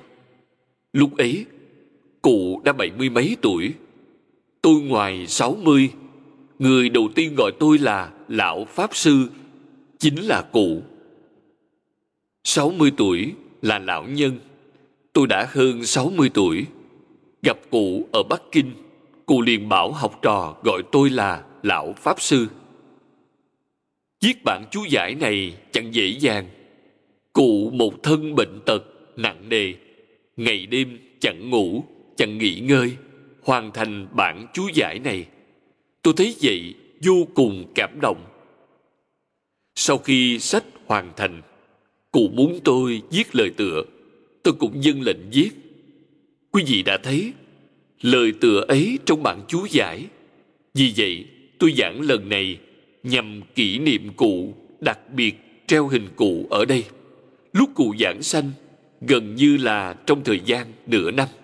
Mỗi ngày cụ niệm phật hiệu 14 dạng câu. Sanh về thế giới cực lạc. Sau khi hoàn thành chú giải cụ thật sự buông xuống hết thảy. Cụ đã học rất nhiều, từng học thiền. Theo lão hòa thượng hư vân học thiền, cũng học mật, tông môn, giáo hạ. Cụ đều đã từng nghiên cứu. Tới lúc mạng chung đều buông xuống hết. Một câu a di đà phật, niệm đến cùng. Điều này có liên quan đến thầy cụ. Thầy của cụ là cư sĩ hà liên cư. Cư sĩ hà liên cư cũng thông tông, thông giáo. Cuối cùng, lúc mất là một câu phật hiệu, nhất tâm chuyên cầu tịnh độ. Tôi theo thầy lý 10 năm. Nói thật ra, thầy cũng là tông, giáo, hiển, mật, đều thử qua. Cụ dạy tôi cho nên lãng phí thời gian mà hãy thâm nhập một môn, chuyên tu tịnh độ. Thời gian đã tốn để học các tông, các pháp khác, đúng là lãng phí. Quý vị thấy, đến cuối cùng hữu dụng vẫn là một câu phật hiệu, giúp cụ giảng sanh. Do vậy biết, người thật sự giảng sanh với phẩm vị cao là ai? Ông già bà cả ở làng quê chuyện gì cũng đều chẳng biết, thứ gì cũng chưa từng học. Cứ một câu a di đà phật, niệm suốt ngày từ sáng đến tối. Lúc ra đi, đứng mất, ngồi mất, biết trước lúc mất, chẳng ngã bệnh, thật tuyệt vời. Vì thế, thầy lý thường nói, học theo kẻ ngu, tự mình muốn học theo kẻ ngu. Mà mấy chục năm học chẳng giống ngu nhưng không ai sánh bằng. Cổ nhân nói câu ấy hết sức có lý. Thông minh tự cho mình là thông minh, chẳng bằng bà cụ già ở nông thôn. Suốt đời nhất tâm, một môn, phẩm vị giảng sanh cao.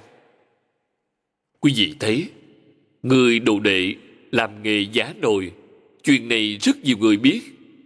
Pháp sư đế nhàn đã nói về trình độ và thành tựu của người thợ giá nồi như sau những vị phương trường trụ trì, các đại đạo tràng tại các danh sơn đương thời đều chẳng bằng ông. Đại pháp sư giảng kinh giáo học cũng chẳng bằng ông. Quý vị thấy, ông ta chẳng sanh bệnh, biết trước lúc mất, đứng mất, sau khi đã chết, vẫn đứng sừng sững ba ngày, chờ thầy đến lo liệu hậu sự. Người đã chết vẫn đứng ba ngày có gì pháp sư giảng kinh hay phương trượng trụ trì nào có thể sánh bằng ông ta?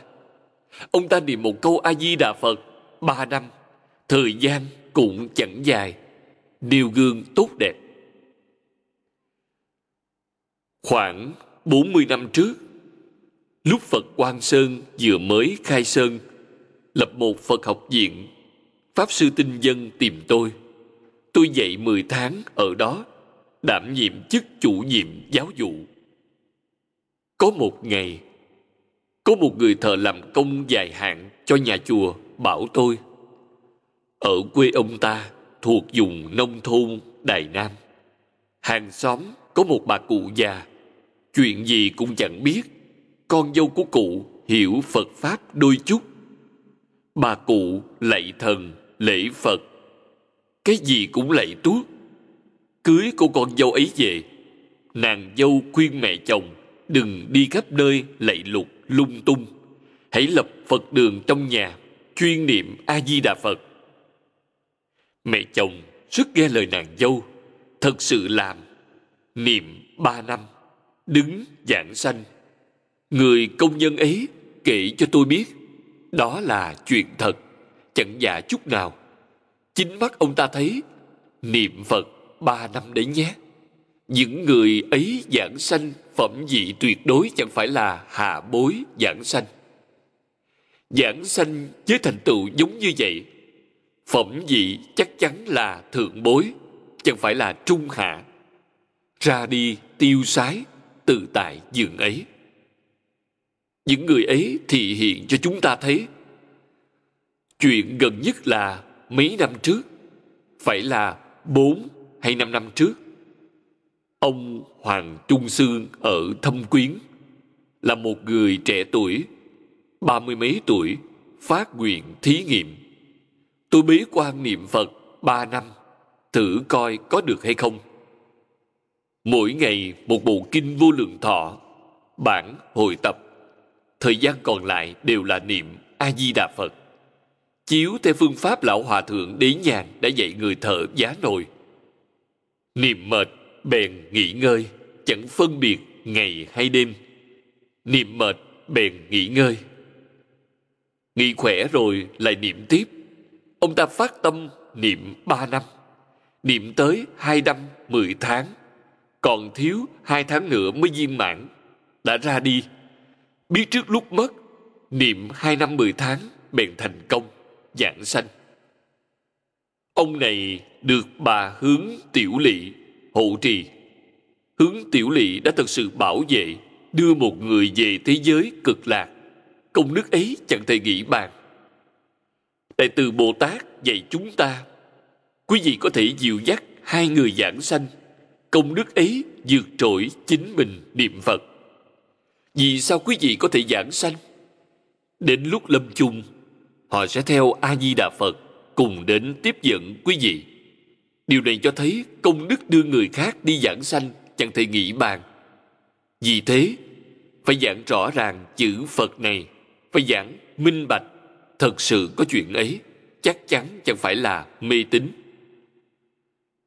Đối với bổn ý của chư phật, chúng ta hãy xem đoạn sau đây.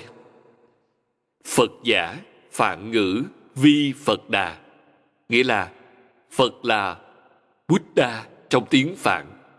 Trong rất nhiều kinh điển, phía sau còn có một chữ nữa, tức là phật đà gia. Buddha gia, đó là tiếng phạn. Kim chỉ ngôn phật nại tỉnh văn giả. Nghĩa là, nay chỉ nói là phật, là lược bớt vậy người hoa chuộng đơn giản, chẳng thích rườm rà lược bớt âm cuối. Đối với chữ phật đà gia, chỉ chừa lại một chữ phật, hai chữ ở phía sau đều lược bớt tỉnh lược dịch vi hoa ngôn, tắc vi giác giả, tự giác giác tha, giác hành viên mãn. Dịch sang tiếng hán là giác giả, tự giác giác tha, giác hành viên mãn chữ này nghĩa là gì? Nghĩa là giác ngộ. Giác giả là người giác ngộ. Giác ngộ là gì? Một là tự giác, tức là chính mình giác ngộ. Thứ hai là giác tha, tức giúp cho người khác giác ngộ. Thứ ba là tự giác và giác tha đều đạt tới viên mãn. Viên mãn là gì? Minh tâm kiến tánh là viên mãn. Nói theo kiểu này, nếu giác mãn là hết thảy chúng sanh đều giác ngộ, vậy thì rất nhiều chúng sanh vẫn chẳng giác ngộ, làm sao quý vị có thể thành phật cho được? Vì thế, giác tha chẳng có ý nghĩa này. Giác tha là gì? Giác tha giúp đỡ tự giác. Người trung quốc nói, giáo học tương trưởng nghĩa là dạy và học, giúp nhau cùng tiến bộ. Thật sự giáo học là giác ngộ. Có rất nhiều thứ chính mình không biết. Nhưng trong khi dạy học, khi cùng các bạn học hỏi đáp, trí huệ sẽ dấy lên, liền hiểu rõ. Vì thế, giáo học tương trưởng. Trong giáo học cũng có thể đắc tam muội cũng có thể hoát nhiên đại ngộ. Vì thế, viên mãn là minh tâm kiến tánh, bèn viên mãn. Chưa đạt đến minh tâm kiến tánh, vẫn là bồ tát. Minh tâm kiến tánh, bèn thành phật. Tự giác dị ư phàm phu chi bất giác. Nghĩa là tự giác khác với phàm phu bất giác. Tự giác thuộc giai đoạn nào? A la hán a la hán thật sự tự giác. Cũng có thể nói là buông xuống chấp trước đối với hết thảy các pháp thế gian và xuất thế gian. Tự giác rồi. Quý vị chẳng buông xuống dẫu học nhiều đến đâu, giảng nhiều đến đâu, trước tác suốt một đời vẫn là bất giác, chẳng thoát ly sanh tử luân hồi. Người tự giác xuất ly lục đạo thực sự tự giác. Phạm phu, tức là lục đạo phạm phu, dẫu sanh lên trời phi tưởng phi phi tưởng, tức là tầng cao nhất trong 28 tầng trời, vẫn không thoát khỏi lục đạo. Chẳng thể coi là giác ngộ được. Phạm phu là chúng sanh trong lục đạo. Giác tha, dị ư, nhị thừa, chi độc giác. Nghĩa là, giác tha là khác với nhị thừa, chỉ giác ngộ riêng mình. Đấy là bồ tát. Nhị thừa là thanh văn và duyên giác, cũng là a la hán và bích chi phật. Tâm lượng của họ chẳng lớn, chỉ cầu tự giác, họ cũng giác tha. Nhưng chẳng chủ động dạy người khác. Có ai theo họ học tập, họ thích kẻ ấy bèn dạy bảo nếu chẳng ưa thích, bèn chẳng đoái hoài. Đó là nói về duyên phận, chẳng giống như bồ tát. Đối với hết thảy chúng sanh, bồ tát bình đẳng, dạy bảo, làm bạn chẳng thịnh của chúng sanh. Chúng sanh chẳng tìm ngài ngài chủ động tìm đến để dạy quý vị. Chủ động mà, thích giúp đỡ người khác, đấy là bồ tát giác mãn dị ư bồ tát, chi tại nhân. Nghĩa là, giác mãn khác với bồ tát đang tu nhân. Mãn là minh tâm kiến tánh, viên mãn. Người ấy có thể buông khởi tâm động niệm xuống. Khởi tâm động niệm gọi là vọng tưởng. Chẳng khởi tâm không động niệm, buông vọng tưởng xuống trở về nương vào tự tánh. Bèn minh tâm kiến tánh, đấy là thành phật, cho nên gọi là viên mãn. Bồ tát thì sao? Bồ tát còn đang tu học, vẫn chưa đạt đến viên mãn. Vì thế, bồ tát chỉ là buông phân biệt chấp trước xuống, nhưng khởi tâm động niệm chưa buông xuống. Buông khởi tâm động niệm xuống, bèn thành phật tam giác câu viên, chúng thánh trung tôn, cố xưng vi phật. Nghĩa là, ba thứ giác đều viên mãn, là bậc cao quý nhất trong các vị thánh, nên gọi là phật. Sở dĩ phật là người giác ngộ viên mãn. Giác giả là bậc giác ngộ viên mãn. Mang ý nghĩa này, vì thế phật chẳng phải là thần, mà cũng chẳng phải là tiên, mà là người. Người nào vậy? Là chính mình. Bản thân chúng ta, đối với hết thảy các pháp thế gian và xuất thế gian, chẳng còn chấp trước nữa. Biết, hệ có hình tướng đều là hư vọng. Thật sự, có thể buông xuống. Quý vị là tự giác người ấn độ gọi bậc tự giác là a la hán a la hán tự giác, buông phân biệt xuống, không chỉ chẳng chấp trước, mà đối với hết thảy các pháp, ngay cả tâm phân biệt đều không có. Người ấy là bồ tát, không chỉ chẳng phân biệt, ngay cả khởi tâm động niệm cũng không có. Tâm địa thật sự trở về thanh tịnh, bình đẳng, giác người ấy thành phật. Vì thế, phật là chính mình, chẳng phải là ai khác. Phật bồ tát a la hán là ba danh xưng học vị trong phật giáo. Mỗi cá nhân đều có thể đạt được những học vị ấy. Nếu quý vị thật sự hạ tâm quyết định trong một đời này phân biệt, chấp trước thảy đều buông xuống. Quý vị bèn thành phật. Chẳng phải là ai khác, chẳng liên quan đến người khác.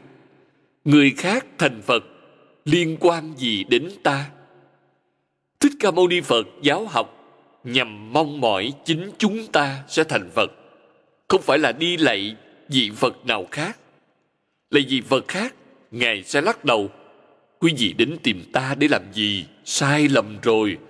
Sau khi quý vị hiểu rõ, chính mình phải đổ công, chính mình thật sự buông xuống.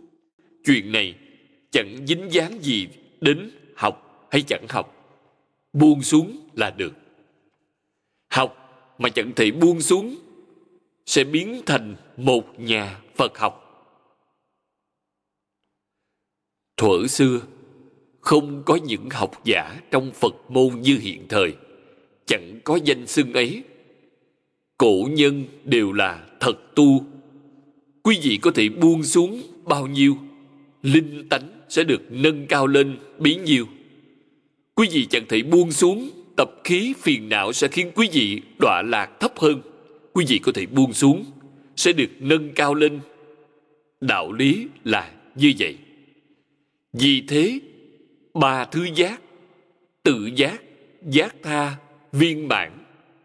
Do đã viên mãn nên là chúng thánh trung tôn, nghĩa là bậc tôn quý trong các thánh. Chúng thánh từ tu đà hoàng trở lên là thánh nhân. Từ tu đà hoàng đến a la hán có tám đẳng cấp. Bồ tát từ địa vị sơ tính tới phật là 52 đẳng cấp, đều gọi là thánh nhân. Trong nhiều vị thánh nhân như thế, ngài có địa vị tối cao, được gọi là phật, chúng thánh trung tôn. Hữu vân trí giả, trí tức giác chi nghĩa. Nghĩa là, lại gọi là bậc trí. Trí có nghĩa là giác, đây là trí huệ phật có trí huệ. Trí vô bất tri, sở vị đắc nhất thiết, chủng trí, tức giác mãn chi nghĩa. Nghĩa là, trí không gì chẳng biết, nói đắc nhất thiết chủng trí, nghĩa là giác mãn. A la hán chứng đắc nhất thiết trí. Bồ tát chứng đắc đạo chủng trí. Phật chứng đắc nhất thiết chủng trí. Đấy là trí huệ đạt tới rốt ráo, viên mãn, không gì chẳng biết. Bồ tát còn có điều chẳng biết a la hán cũng thế. Còn phật thì không gì chẳng biết. Phật là ai? Chính mình. Chính mình thật sự buông vọng tưởng, phân biệt chấp trước xuống. Quý vị, bèn khế nhập cảnh giới này tại bổn kinh trung. Thử xứ phật tự tức chỉ đại ân từ phụ. Bổn sư thích ca mâu ni phật. Trong kinh này, chữ phật ở đây chỉ đấng đại ân từ phụ bổn sư thích ca mâu ni phật. Trong kinh này, phật ở chỗ này là ai? Người giảng bộ kinh này là thích ca mâu ni phật, chẳng phải ai khác. Đặc biệt chỉ ra trong bộ kinh này, thích ca mâu ni phật tượng trưng ý nghĩa gì?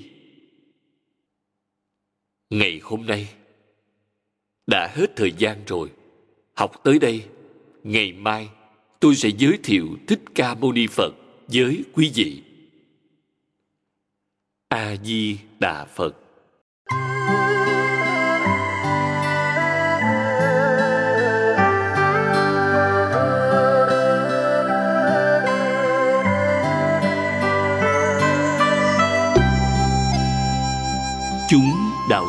Tịnh độ, thành kính cúng dường chuyện âm.